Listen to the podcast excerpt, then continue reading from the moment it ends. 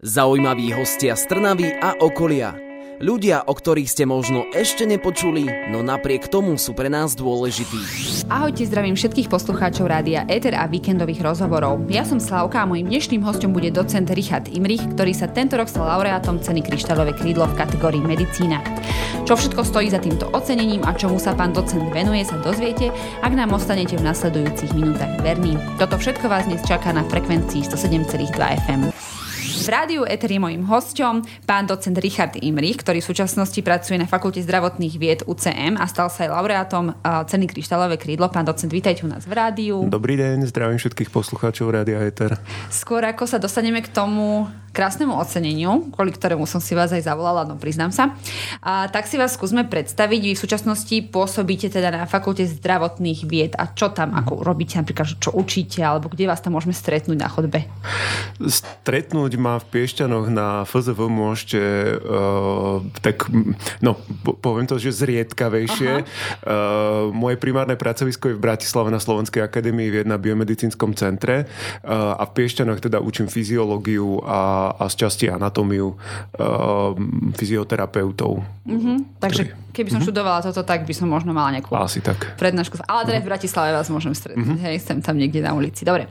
Ako ste sa vy dostali k tejto práci a k vede a tak? Nie je to úplne také aj populárnejšie možno?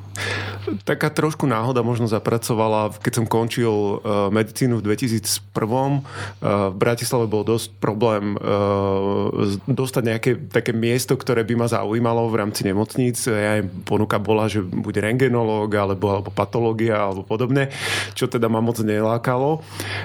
A teda moja manželka budúca už mala v Bratislave prácu, tak uh, som rozmýšľal, že čo so sebou a uh, ja som ešte pred medicínou študoval dva roky na prírodovedeckej fakulte a jedna moja spolužiačka bývala mi odporúčala, však skús na Savke uh, Ústav experimentálnej endokrinológie, tam je taká nejaká skupina lekárov, ktorá robí taký klinický výskum, skúsa tam mi spýtať, ak som šiel, no a bolo vybavené vlastne. Takže vy ste normálne ako vyštudovaný lekár, hej? Áno. Aj ako to nejaké zameranie, či takéto všeobecné, či a, a kde by sme vás vtedy hľadali? Ja mám, moje zameranie je normálna patologická fyziológia. Mm-hmm. To je mhm. vlastne uh, predklinický, v rámci medicíny je to neklinický odbor a teda venujeme sa výskumu e, mechanizmov ochorení, ako vznikajú, ako funguje organizmus a tak ďalej. OK, takže popri tejto vedeckej práci ešte učíte niečo aj teda študentov v tých piešťanoch. Práve no? preto tá fyziológia mm-hmm. je mi taká najbližšia a teda sa snažím aj im nejakým spôsobom tie moje vedomosti pretaviť, aby boli teda čo najzdatnejší potom v tej bežnej praxi. Hej, no tá prax je najdôležitejšia samozrejme.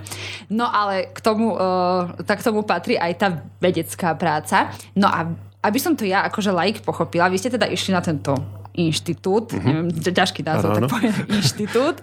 No a tam uh, sa odvtedy, čo ste tam nastúpili, ste sa venovali nejakému jednému problému, alebo čím ste si tam prešli? Tých problematik, ktoré som v rámci tej mojej vedeckej kariéry e, prešiel, bolo viacero, e, ale to, čo bolo vlastne také moje e, ako keby gro, bol vplyv hormónov, keďže sme boli teda ústav experimentálnej endokrinológie, endokrinológia sú hormóny, tak vplyv hormónov na imunitný systém. A ten môj vtedajší šéf, Milan Vigáš, ma hneď predstavil vtedajšiemu riaditeľovi Národného ústavu reumatických chorób profesorovi Rovenskému, že tuto bude spolupracovať Piešťanmi. No a tak sa vlastne hneď prakticky po mojom nástupe začala taká tá dlhoročná spolupráca s Národným ústavom reumatických chorôb a teda študoval som vplyv hormónov na imunitný systém vo vzťahu ku vzniku autoimunitných ochorení, ako je napríklad reumatoidná artritida a tak ďalej. Budem sa to rozumiem tomuto ochoreniu, týmto, týmto názvom, ale ešte sa dostaneme asi aj k ďalším, ktoré súvisia s tým ocenením.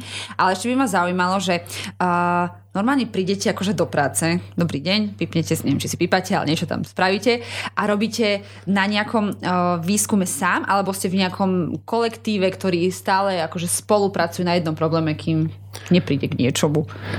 Na biomedicínskom centre mám vlastne taký manšaft, ako keby kolektív. Sme uh, lekári, máme výskumnú kliniku, uh, ktorá má ambulancie, má niekoľko lôžok. Uh, ak by sme chceli teda robiť, alebo teda robíme občas aj projekty, ktoré sú také dlhodobejšie.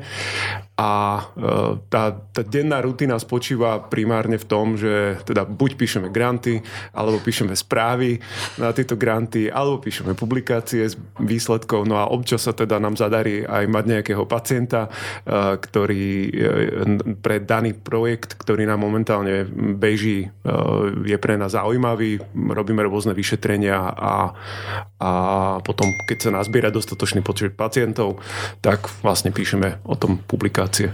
Jasné. No a uh, kryštálové krídlo ste dostali, ak som sa správne dočítala, za nejaký liek, konkrétne liečivo, uh, určené na liečbu choroby, a teraz mi povedete, či som si to dobre uh, vygooglila, uh-huh. uh, choroba zvaná čierne kosti, alebo? Alkaptonurie sa to ochorenie nazýva odborne a teda ľudovo sa nazýva choroba čiernych kostí. Dobre, ja som o tom živote nepočula, tak som mhm. rada, že ste tu mi To sa ani nečudujem, je to vzácne ochorenie. Áno, ale ja som sa dočítala, že na Slovensku je najviac. Najviac, ale to číslo je teoreticky niečo cez 200 pacientov eh, a na svete sa ráta teda možno v nejakých tisíckach. Aha, takto. Dobre, tak sa porozprávame o tom uh-huh. viac. Dáme si pesničku, aby sme sa nadýchli a zase by som uh, hovorila k veci, k tejto chorobe. Budem rada, ak nás budete počúvať aj po pesničke a stále budete mať naladené rádio Éter. Dnes je mojím hostom pán docent Richard Imrich, ktorý uh, aktuálne pracuje na lieku na chorobu zvanú uh, choroba čiernych kostí. Alebo teda vy ste ten už liek asi našli, že? Alebo tak Úplne, nejako. my sme ho ani nenašli, tá história je taká, taká dlhšia, mm-hmm. ale my sme ho v podstate m, mm, prešli tou záverečnou fázou testovania uh, lieku, ktoré, ktoré je nevyhnutné na to, aby sme tomu regulátorovi ukázali, že je bezpečný, uh, akú dávku treba dávať a uh, že či naozaj teda účinkuje. No a čo je to tá choroba? Ako sa to prejavuje? Ako čo ja viem, prídem na to, že ja ju mám. No alkaptonúria je, ako som spomínal, vzácne ochorenie, patrí do takej teda kategórie tých ochorení raritných a e, je to vlastne také geneticky podmienené e, ochorenie, ktoré, pri ktorom je porušený metabolizmus jednej aminokyseliny. Aminokyselina to je súčasťou e, bielkovín proteínov, ktoré príjmame v stráve, ktoré sú súčasťou nášho tela. Tá aminokyselina sa volá tyrozín. No a vlastne odbúravanie tejto kyseliny je u tých pacientov s alkaptonúriou porušené. A e, v dôsledku toho sa im hromadí jeden taký toxický metabolit v organizme od prakticky od narodenia, ktorý e, postupom rokov e, v podstate impregnuje tkaniva ako chrupavka, teda predovšetkým kolby kosti, ďalej srdce, obličky a tak ďalej. No a keď teda sa pýtate na tie príznaky, tak hej, hej. to je zaujímavé na tomto ochorení, že v podstate prvých 20 rokov života prakticky žiadne príznaky nie sú s výnimkou čierneho moču. Preto sa to aj volá alkaptonúria, mm-hmm. hej, že ten alkaptón je e, vylúčovaný močom. No a teda prvú vec, ktorú si máma všimne na svojom dieťati je, že na tých plienkach ten moč na vzduchu stmávne, zoxiduje a je to teda také nezvyčajné. Ale hovorím, e, do 20 prakticky žiadne príznaky. Okolo 20 30 sa začínajú e, objavovať e, to postihnutie hlavne klbov a začínajú sa bolesti. Postupne tie klby tým, ako sú vlastne impregnované tým, tým tou látkou, ktorá sa nazýva v podstate voláme ju ochronotický pigment, kyselina homogentisová, tak uh, začnú byť krehké a začnú sa lámať. Ja to prirovnávam ku uh, tomu, ako keď vyjdete z mora v tričku uh, a tá slaná voda vám vlastne uh, tú látku stvrdne a je taká mrvivá lámava. No. Čiže tie kosti vlastne sa stávajú, strácajú tú svoju elasticitu a uh, postupne sa rozpadávajú. No a okolo zhruba nejakej 50 60 uh, v princípe pacienti E, doteraz museli podtupovať e, výmeny klbov od kolien, bedra, e, ramena a tak ďalej. No keď si vravili, že to je genetické, takže sa s tým narodí človek. Mm-hmm. Nemôžem to Áno. chytiť, nemôžem ne, to ne. získať. Proste sa s tým narodí mm-hmm. človek, hej. A aj keď to u toho dieťaťa zistia, tak akože nemusí končiť svet, hej? Nie je to proste také, že by nemal plnohodnotný život. Doteraz v podstate títo pacienti, no plnohodnotný život, čo je to otázka, hej, do tej mm-hmm. 20 30 je to v podstate OK, ale potom, keď začnú bolesti, tak to ochorenie postupne stále viac a viac pacienta alebo toho človeka invalidizuje a vlastne žijú v trvalých bolestiach už od tej 30 mm-hmm, Takže až potom to už nie je také, také, mm. také úplne easy. A ako sa predtým liečila táto choroba, mm. alebo neviem, či sa, to, či sa to dá liečiť, alebo nejako stimulovala, alebo čo bolo predtým, ako vlastne prišiel na trh tento liek? V, pred liekom nitizonon uh, vlastne tá liečba spočívala v uh, vysoké dávky vitamínu C ako antioxidant, ktoré neúčinkovali samozrejme. E, skúšali sa e, ešte nejaké ďalšie e, látky, ale tie takisto neúčinkovali a v podstate ostávala iba nejaká fyzioterapia, to znamená cvičenie s pacientom a vlastne tlmenie bolesti nesteroidnými antiflogistikami, teda bežnými neviem, ibuprofénmi a diklofenakom a podobnými mm-hmm. látkami. Také niečo iba, aby ho to trošku asi... Asi tak. Na chvíľku no. o, mu uľavilo. A vy ste sa dostali k, k výskumu tohto lieku tak nejak náhodne, alebo ste aj predtým o tej chorobe niečo také bližšie vedeli, alebo proste na tom inštitúte bol taký výskum a bol zaujímavý? Uh, O ochorení som vedel akurát to, že som si pamätal, z, neviem, to bola pediatria, pediatrická štátnica, keď som sa o tom učil, a to boli asi tri odstavce v hrubej knihe a pamätal som si, že čierny moč, to bolo všetko ako jediný príznak. No a keď, neviem, to bolo v roku okolo 2011, nás kontaktovali kolegovia z Británie, či nechceme ísť do konzorcia, do projektového konzorcia, ktoré práve bolo zamerané na to, aby e, sme zistili, či e, to liečivo funguje alebo nefunguje. A tak sa vlastne odštartovala taká dlhodobá spolupráca. A ako sa nejakí Briti dozvedeli o tom, že vy by ste boli vhodní? No Slovensko tým, že má najväčší počet pacientov, tak uh, myslím si, že to bola taká prirodzená voľba, pretože je treba uh, na každú klinickú štúdiu dostatočný počet pacientov, uh, aby štatistické výsledky boli, boli priekazné a oni teda rozhodili siete po celej Európe a my spolu s, Paríž, s Parížom, kde bolo druhé centrum a samotnom Liverpoole, kde bolo to tretie centrum, my sme mali vlastne nadpolovičnú väčšinu všetkých pacientov. A e, aby som teda možno ešte trošku do histórie, tak vlastne ten výskum e, na Slovensku prebiehal, výskum ohľadom alkaptonurie prebiehal už dávnejšie. E, ešte, ja neviem, čas, časy profesora Siťaja, ktorý bol ešte kedysi v, pred 89. riaditeľom Nurchu v Piešťanoch, zaoberali sa alkaptonúriou, minimálne to mapovali z toho klinického pohľadu. A potom dôležitá osobnosť v 90. rokoch bol profesor Sršeň, ktorý pôsobil v Martine a on sa venoval genetike a vďaka jemu vlastne prvý slovenský um, pacient uh, uh, sa osekvenoval gen a zistila sa vlastne um, tá mutácia ešte v 90. rokoch. Takže tá tradícia tam bola, ale uh, potom profesor Sršeň uh, umrel a vlastne nejak to išlo celé dostratená a až v tom 2011 sme to teda znovu nakopli. Mm, nejaký potenciál základ tu bol, tak sa stávalo asi na ňom. No, po pandémii sa na Slovensku objavili zástupy odborníkov na medicínu a samozrejme každý by vedel vyskúmať o mnoho rýchlejšie niečo a každý vedel, čo si dáva do tela. Ale vy ste teda naozaj odborník, tak by ma zaujímalo, že ako dlho to trvá, kým možno ku vám prišiel ten výskum, samozrejme asi predtým už niečo zistili a až kým je proste liek, ktorý normálne môže oficiálne pacient dostať. Ten proces e, vývoja lieku e, trvá naozaj veľmi dlho, niekoľko rokov a ak do toho zahrnem ešte aj tú fázu výskumu, to znamená, že najskôr sa musí objaviť mechanizmus daného ochorenia, potom sa teda nejaký cieľ nájde e, a následne sa teda nejakým liečivom pôsobí na ten daný cieľ a potom sa zistuje v tej druhej fáze, že či ten liek naozaj funguje tak, ako sme predpokladali. No a celé to trvá niekedy dve 10 ročia. Uh, tá látka, ten nitizonon, bola objavená ešte v uh, koncom 70. rokov uh, v Británii a vo Švedsku a vlastne taká spolupráca jednej chemickej firmy s, s jedným profesorom zo Švedska priniesla priniesla látku, ktorá teda sa zistilo pri toxikologických skúškach, že by mohla fungovať aj u tohto ochorenia, aj u iného príbuzného genetického ochorenia, sa volá, že hypertyrozinemia typu 1. Mm-hmm, to už nebudeme mm-hmm. radšej, to už nebudeme ani zopakovať. No, ale mňa by zaujímalo ako lajka, že oni teda prišli na nejakú látku, mm-hmm. ale iba podľa nejakých účinkov si povedali, že mm, možno by fungovala na také a také, také ochorenie, alebo sa to nejak no, testuje, no, alebo tá fakt, história, náhoda? Do, do istej miery to bola aj náhoda, ale taká pripravená náhoda. Uh, vlastne tá látka nitizonon je, bola izolovaná z, uh, z takého kríka, e, ktorý rastie v Austrálii alebo aj u nás v Stredomorí, teda, ktorý sa nazýva, že kalistemon. Má také špecifické kvety, ktoré vyzerajú ako kefa na flaše.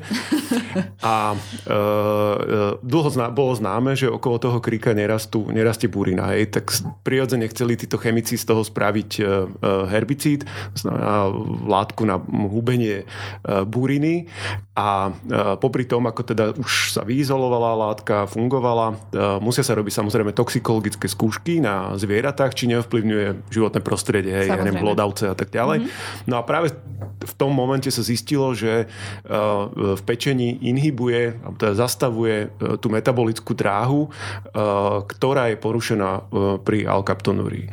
No a tam vlastne skrsla tá myšlienka teda, že a, a je to vlastne o krok inde, ako, ako je porucha pri alkaptonúrii a tým pádom vlastne ako keby v tej dráhe spraví stopku e, ešte predtým, ako vznikne ten toxický metabolit.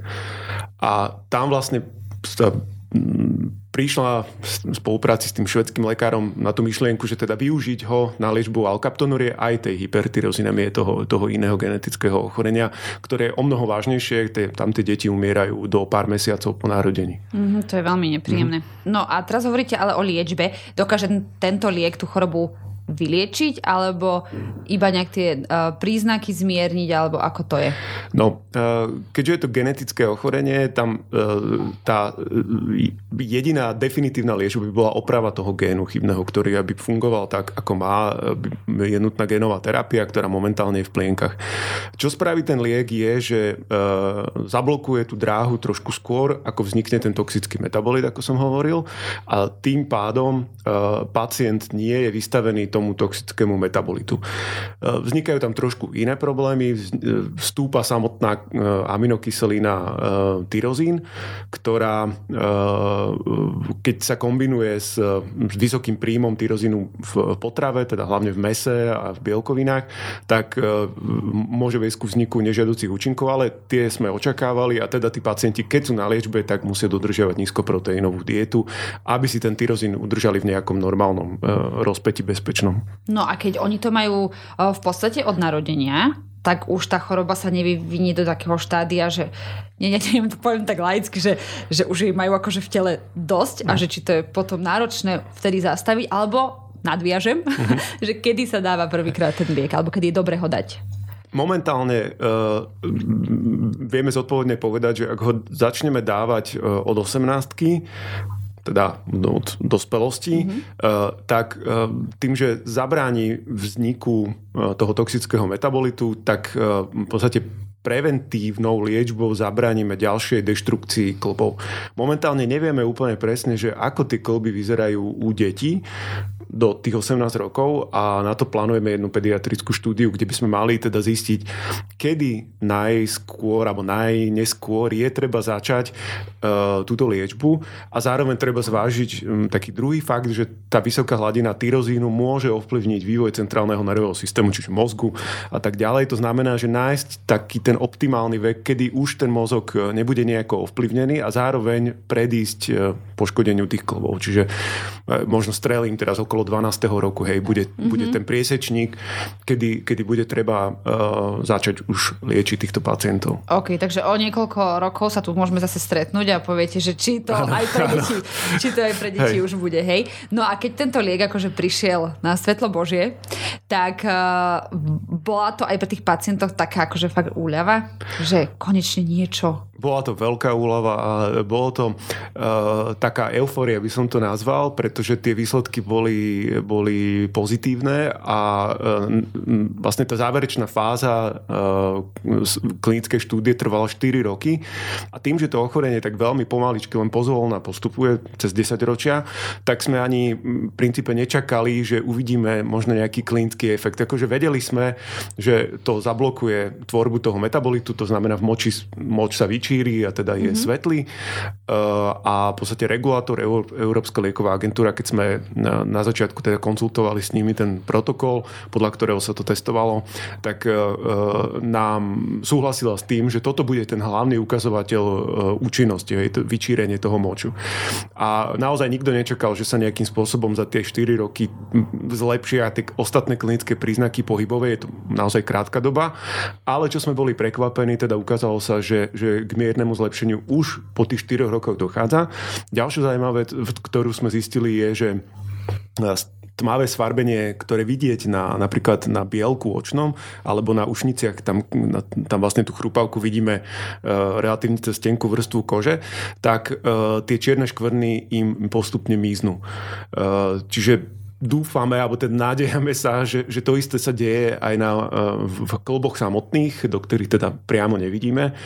A e, ten, ten proces ako keby toho vyčistenia toho tkaniva a tá spätná regenerácia e, bude, bude vlastne naštartovaná takýmto spôsobom. A majú aj že trošku menšie bolesti? To je bol ďalší veľmi zaujímavý fakt. Opäť nečakali sme, že nejakým spôsobom ovplyvňuje bolesť a tam ten efekt začal už v priebehu niekoľkých týždňov po začiatku liečby, čo sme boli teda šokovaní očkovaní. E, najskôr si mysleli, že to je nejaké placebo. Áno, že e, beria. niečo také, ale naozaj objektívne potom aj tí pacienti uh, sa cítili oveľa lepšie a tá, tá bolesť sa postupne znižuje. Je to možno dané tým, že, že nejaká tá regenerácia u nich nastáva. Uh-huh. No a keď vy vlastne už ste v tej štádii testovania, nejaká tá agentúra vás kontroluje, aby to bolo asi schválené ako liečivo, uh-huh. tak potom, keď sa to schváli, že áno, teda tento liek naozaj funguje, nikoho nezabije, a povedané uh-huh. veľmi jednoducho, uh-huh. tak uh, potom sa ešte musí schváľovať, že či to bude hradiť iba pacient alebo poisťovňa. Aj uh-huh. do tohoto vstupujete vy? Uh, to, toto už je ako keby taká tá povýskumná fáza. Uh, v bežnej praxi je to tak, že teda veľká farmaceutická firma, ktorá prejde uh, tou výskumnou fázou a ukáže teda tomu regulátorovi, že áno, liek je bezpečný a funguje, uh, potom na úrovni všetkých členských krajín si vlastne v tom zdravotnom systéme sa snaží e, vybaviť to, aby ten liek bol potom hradený z zdravotného poisťovňa. U nás na Slovensku sa ten proces volá že kategorizácia a e, na starosti to má ministerstvo zdravotníctva, ktoré potom e, v tom kategorizačnom zozname určí ako keby maximálnu cenu úhrady, nemusí byť vždy 100% ceny lieku, môže byť aj nižšia a to je potom záväzné pre poisťovne. No a u nás vlastne sme skončili teda tú štúdiu v 2019 a uh, ten samotný proces, kým sme dokopali, uh, dotlačili uh, ministerstvo na to, aby, aby prešlo touto kategorizáciou, tak trvalo vlastne skoro 3 roky, no 2,5 roka. A počas tých 2,5 roka tí pacienti boli bohužiaľ bez liečby. To znamená, že po tej prvotnej eufórii, po tých uh, úspešných 4 eh, rokoch zrazu proste skepsa, eh, prestali nám schválovať eh, výnimky na, na úhradu, ktoré ešte predtým, keď nebol liek schválený, tak, tak, tak vlastne mohli bežať, čiže občas nejaký pacient sa podarilo na výnimku mu schváliť liek. No a, a bolo to celé také veľmi dosť mizerné obdobie, do toho vlastne korona, korona. a, a, a tak. No.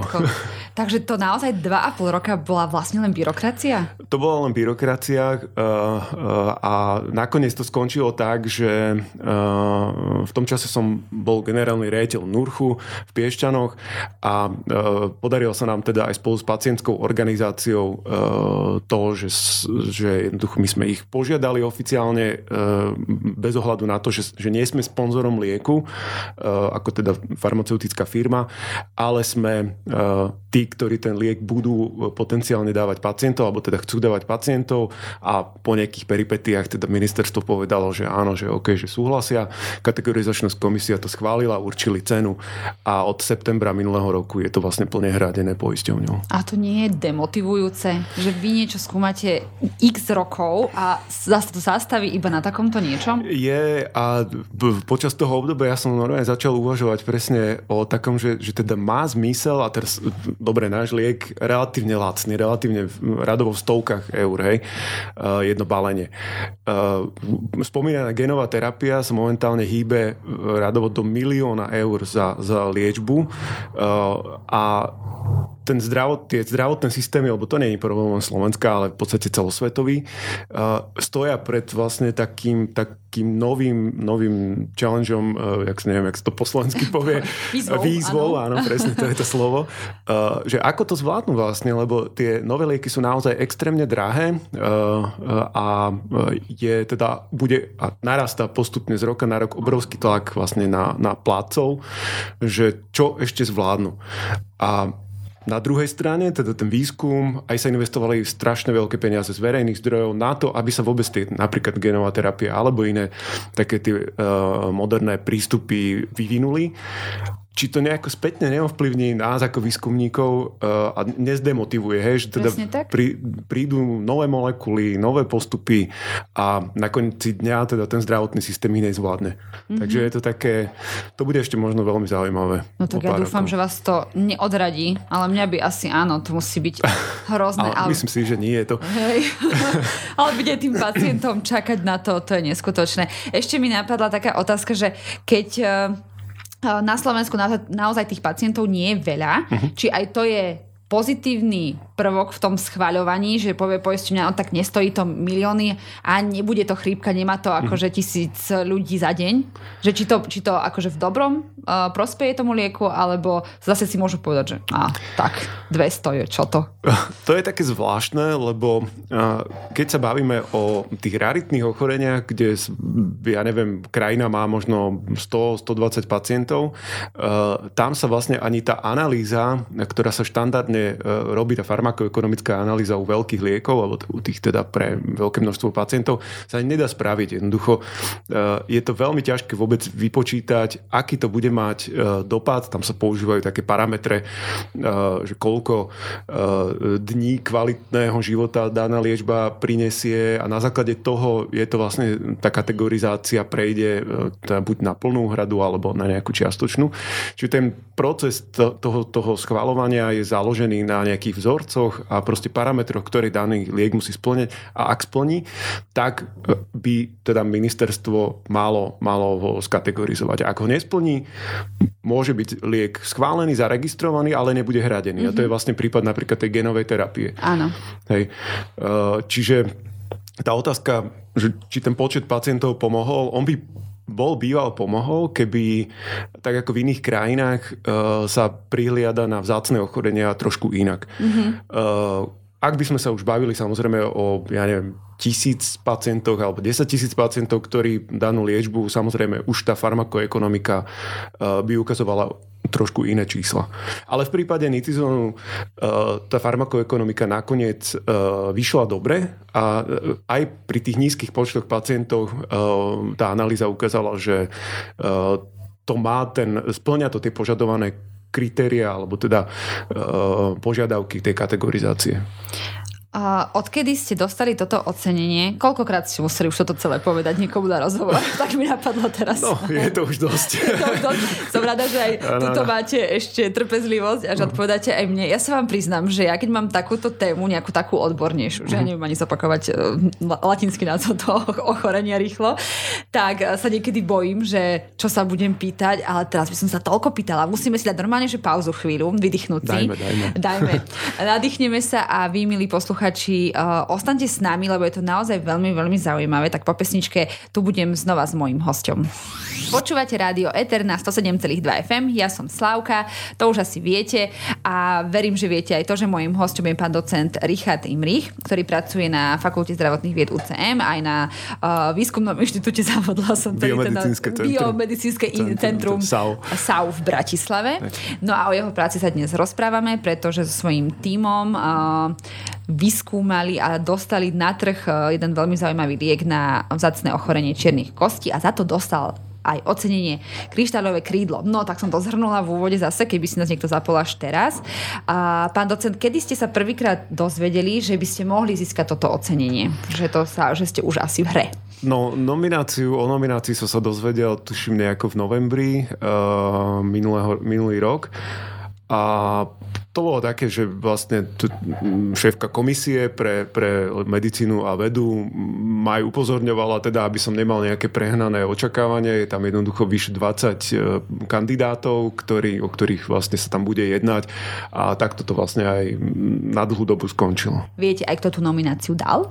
Uh, potom som sa to dozvedel. Neskôr, hej? Áno, neskôr no, lebo ja som si to včera, včera otvorila, lebo ocenenie poznám. Uh-huh. Hej, mhm. veľmi akože prestížne, naozaj gratulujem aj ja takto uh, k nemu, ale som chcela vedieť, že či to nejaký odborníci navrhujú, uh-huh. alebo čo, tak som googlila a že tam vlastne uh, kto môže dať, vy môžete povedať. No ja som to potom takisto vlastne zisťoval, že čo, ako, ako sa to uh, udeje celé a teda na stránke kryštáľového, kryštáľového, kryštáľového, áno. Sme síce v Trnave, ale... Ale sme v rádiu kryštáľové. Uh, tak uh, je tam formulár, ktorý môže ktokoľvek vyplniť a ten po odoslaní um, vlastne tej danej porote vygeneruje nomináciu. A vy aj viete o tých ďalších nomináciách, že za akú, za akú oblasť to možno bolo? Uh, Toto nie, už nie. nie. To už je záležitosť komisie, komisí, jednotlivých komisí, ktorá No a potom vám zavolajú, že dobrý, alebo pošlu mail. Dobrý, no potom sa, áno, potom sa ozvala pani z nejakej reklamnej agentúry, alebo teda priamo z agentúry, ktorá spravuje kryštálové krídlo a teda mi oznámili, že som teda medzi tými nominovanými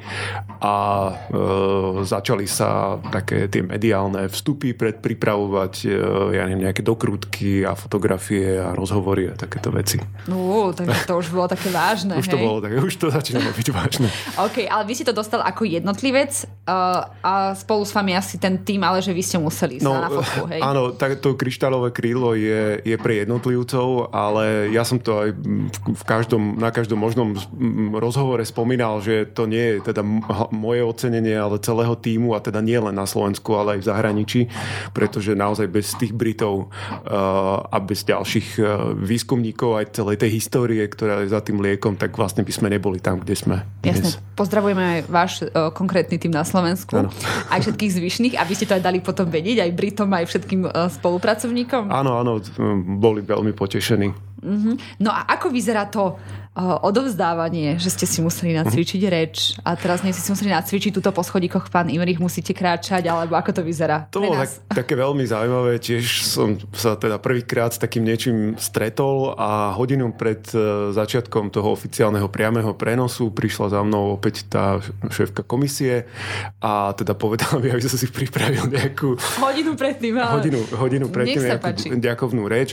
No a teda ja som oh, tak akože oblial studený po život najskôr, potom uh, som sa uh, chvíľku tak roztriasol, no a potom som začal rozmýšľať, že teda, že čo s tým spravím. No a, ale už vlastne nebolo ani kedy. Hneď nás nasačkovali do, uh, bolo v Slovenskom národnom divadle, do tej hlavnej sály. Uh, usadili nás a uh, začal sa priamy prenos, no a už vlastne to celé bežalo. Dali nám len inštrukciu, teda, že máme tlieskať nahlas, uh, keď príde uh, daný, daný nominant, pán režisér, teda nás uh, požiadal, aby sme si vypli telefóny a to bolo všetko. Aha, takže tak nebolo. Veľmi to spontánne. Tuto stojíte, tuto sa uklonte. OK, OK. No ja mám niekedy také otázky z kategórie, že jednoduchší, uh-huh. hej? Aby ste zase, aby sme to aj pre lajkov dali. Je to odsedenie ťažké? Uh, je relatívne dosť. E, e, musel si, si ho potom po tom skončení položiť na jeden stôl a má zo kilo, dve Hej, a kde ste si ho vystavili? V obývačke je veľa synových výtvorov zo škôlky. To je super. Ale tak treba oceniť, áno, veď aj on môže raz eh, získať nejakú umeleckú cenu. Hej. A ne, nedostali ste medzi kolegami nejakú prezivku spojení s týmto ocenením, že vás volajú teraz krídlo alebo eh, niečo? To nie, ale riešili sme teda eh, na rôznych úrovniach a na rôznych fórach, či sa dá alebo nedá lietať s jedným kryštálovým krídlom s jedným krídlom vôbec všeobecne. A to je dobré. Takže takéto veci sa Tak to, to, asi, to asi patrí Ale veľmi sympatické, ako to okolie si myslím, že bolo veľmi príjemné voči tomu naladené. Jasné, tak je to určite ocenenie veľmi krásne, ale dočítala som sa na stránke, že iba raz za život ho môžete dostať. No, mm. áno, je to tak. Tak už skúmajte bez uh, to motivácie, ale teraz keď sa naň pozriete, tak je to stále motivácia? Alebo je to iba také, že tak niekto ma ocenil? Je to motivácia a hlavne je to záväzok. Ako, e, ja stále ešte teda sa cítim, že nie som na sklonku svojej kariéry a možno je to nejaký taký pomyselný vrchol, ale to neznamená teda, že teraz skončí všetko a budem si na Vavrínoch žiť tých 3 minúty slávy. Chvíľku si človek užije, ale potom naozaj už príde na druhý deň do roboty a teda rieši dennodenné problémy. A, Hej, a tak. ešte kopu, kopu rozhovorov. Podcov, no tak ešte ste ku nám, chvala pánu, prišli. Dobre, no a čo ma zaujíma je, že Áno, aj ocenenie bolo, teda aj liek je oficiálne uh, dostupný a tá vaša štúdia ale pokračuje ďalej, alebo sa už pokračuje v inom, napríklad probléme alebo na iný, o iné látky sa zameriate? Ehm, momentálne na BMCčku ehm, máme rozbehnutý iný projekt s iným liečivom a pri inom ochorení, pri sklerózis multiplex, to je tá roztrusená skleróza, ale alkaptonoriu ehm, plánujeme pokračovať, ťahať ešte, ešte ďalej. Je tam vrátane tej pediatrickej štúdie ešte niekoľko ďalších problémov, ktoré, ktoré je potrebné vlastne vyriešiť. Už máme aj podaný APVV grant, uvidíme, či prejde, ak prejde. Budeme sa tomu venovať relatívne tak zoširoka a ak nie, tak budeme hľadať ešte ďalšie zdroje peňazí. Vy ste, po, vy ste spomenuli predtým už tie granty. Keď ste boli ešte v tej výskumnej fáze, bolo ťažké hľadať na to financie? Eh, bolo, ale našťastie, a teda na naše šťastie, to bola úloha práve tých britských kolegov, eh, ktorí, eh, my sme im pomáhali vlastne písať aj ten grant, ale naozaj tú hlavnú úlohu zohrali oni a vlastne ten zdroj peniazy bol zo 7. rámcového programu Európskej únie. Teraz je to momentálne sa to volá, že Horizon, teda volal sa Horizon Europe a teraz je Horizon Horizon Europe, áno. a neviem, ako to vyzerá u vás v práci, a, ale láka táto práca aj mladších ľudí, že stále je tam potenciál že chcú aj v takejto oblasti pracovať a nielen možno byť v tej medicíne niekde v nemocnici? So samotnými lekármi je to veľký problém.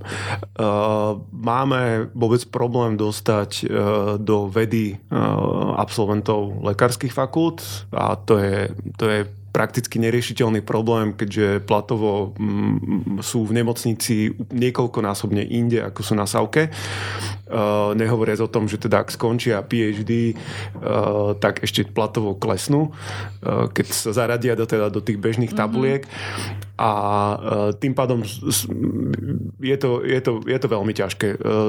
Absolventovi prírodovedeckých fakult alebo htf alebo proste nejakých iných je to o čosi lepšie, ale tiež to nie je boh čo a tie, tie kvóty, ktoré sa nám už niekoľko rokov teda ťahajú, občas ledva máme problém naplniť aby sme teda aspoň nejakých e, tých PhD študentov dostali. No a tam je ten vlastný základ pre e, nejaký budúci ten rozvoj e, danej vedeckej osobnosti. Proste ak nedotiahneme kvalitných ľudí na PhD, tak jednoducho tam vypadne celá, vypadáva nám celá generácia. Keďže vy aj učíte, tak už ste sa stretli aj s niekým, v kom ste videli nejaký potenciál a možno ho do toho PhD, PhD štúdia potlačili? Uh, áno, uh, aj keď teda tých študentov uh, v Piešťanoch, uh, oni sú naozaj orientovaní na prax, uh-huh či už fyzioterapeuti alebo radiologickí technici. Eh, ale naozaj je tam niekoľko výnimiek, eh, ktoré sa ukazujú, že budú naozaj, aj keď budú v praxi, tak budú veľmi podkutí a veľmi, veľmi šikovní v tom takom vedeckom myslení. Mm-hmm, takže ešte stále je tam ako nejaká šanca. Hej, hej? Dobre, tak ak nás niekto počúva a možno by sa videl vo vede aj v takejto mhm. farmaceutickej oblasti, snad som to dobre povedala, uh-huh. aspoň niečo, tak budeme veľmi radi, ak sa tomu budete venovať ako môj host. No, uh, milý pán docent, ja tu vždy na konci nášho rozhovoru mám aj taký hudobný kvíz, ale uh-huh. na mhm. vás som nevedela akože pesničky o, ja neviem, liekoch som nejak nevedela nájsť, možno niečo pre staršie generácie by to bolo, tak mám takú uh, alternatívu, že dávam také rýchle otázky, dve uh-huh. možnosti uh-huh. a vy si musíte podľa svojich preferencií čo najrychlejšie vybrať. No dobre, Hej, poďme tak skúsiť. Že ak máte chrípku, ako prvé si dáte paralen alebo med s citrónom? Uh, med s citrónom. Také niečo. Uh-huh. Mážel mi ešte hovorí, že cibulu, cibulu s medom daj. Dobre, radšej zjete špenát alebo brokolicu? Fúha, no, to je ťažké rozhodnutie, asi Aha. skôr ten špenát. Hej, alebo iné vitamíny hej, radšej, hej. hej. OK. A keďže sme v tej medicínskej oblasti, radšej by ste si pozreli časť doktora Hausa alebo ordináciu v Ružovej záhrade? Asi toho Hausa. Tam Asi toho sa človek vie. Teda, tá rúžová záhrada bola uh, komická pre mňa. som tu už mala z medicínskej oblasti nejakých ľudí. Chcela som dať nejaký súčasný seriál, ale nevedela som, či to, či to Nemocnica. sledujete. Nemocnica. Teraz, no, ja. A ešte sestričky boli. A ja sestričky, to sa prelínalo, to človek no, nevedel, ja či si skoro, ale ja takisto nie, no, to tak je tak jedným uchom. Hej, či to budete aj vy poznať. Dobre, ďakujem veľmi, veľmi, Aha. veľmi pekne za návštevu, že ste nám objasnili celú túto problematiku. Ja musím povedať, že za mňa aj keď hovoríte odborné výrazy, ktoré ja z úplne z inej oblasti e, pôsobiaca nepoznám, tak vy to tak rozprávate tak ľuďom. Tak to by mohlo byť aj také do budúcna, že tým ľuďom tak popularizovať tú vedu. Áno, áno, to je jedna z vecí, ktorú, ktorú sa teda posledné roky slovenské vede špeciálne snažíme e, tak systematicky venovať, že m, snažiť sa ju priniesť, aby pochopili ľudia, že to nie sú proste len ľudia zatvorení niekde v nejakých e, miestnostiach, laboratóriách s bielými plášťami, ale proste, že sme normálni ľudia teda hovoríme ich jazykom. Jasne. A máte biely plášť? Uh, kde si mám. Aj, ale nemusíte ho mať akože non-stop v práci. Ne, ne, ne. ne. OK, OK. No, moja dcera má 5 a uh-huh. povedala, že raz bude vedkynia ale Výborné. má tam už zálohe upratovačku. Aha. Takže uh, robíte dobre svoju prácu, dostáva sa to aj k deťom, táto, táto vaša profesia. Ešte raz ďakujem veľmi pekne. Ďakujem aj ja. Želám veľa úspechov. No a budem rada, ak si nás vy, milí poslucháči, uh, vypočujete opäť napríklad o týždeň v sobotu v premiére, v nedelu v repríze, alebo si tento či iný rozhovor nájdete aj cez podcast. Ja budem sa na vás veľmi tešiť a budem rada, ak nás budete opäť počúvať. Pekný deň. Éter rozhovorí vždy v sobotu v premiére o 12. a v nedeľu repríza o 13. hodine. Počúvate Rádio Éter.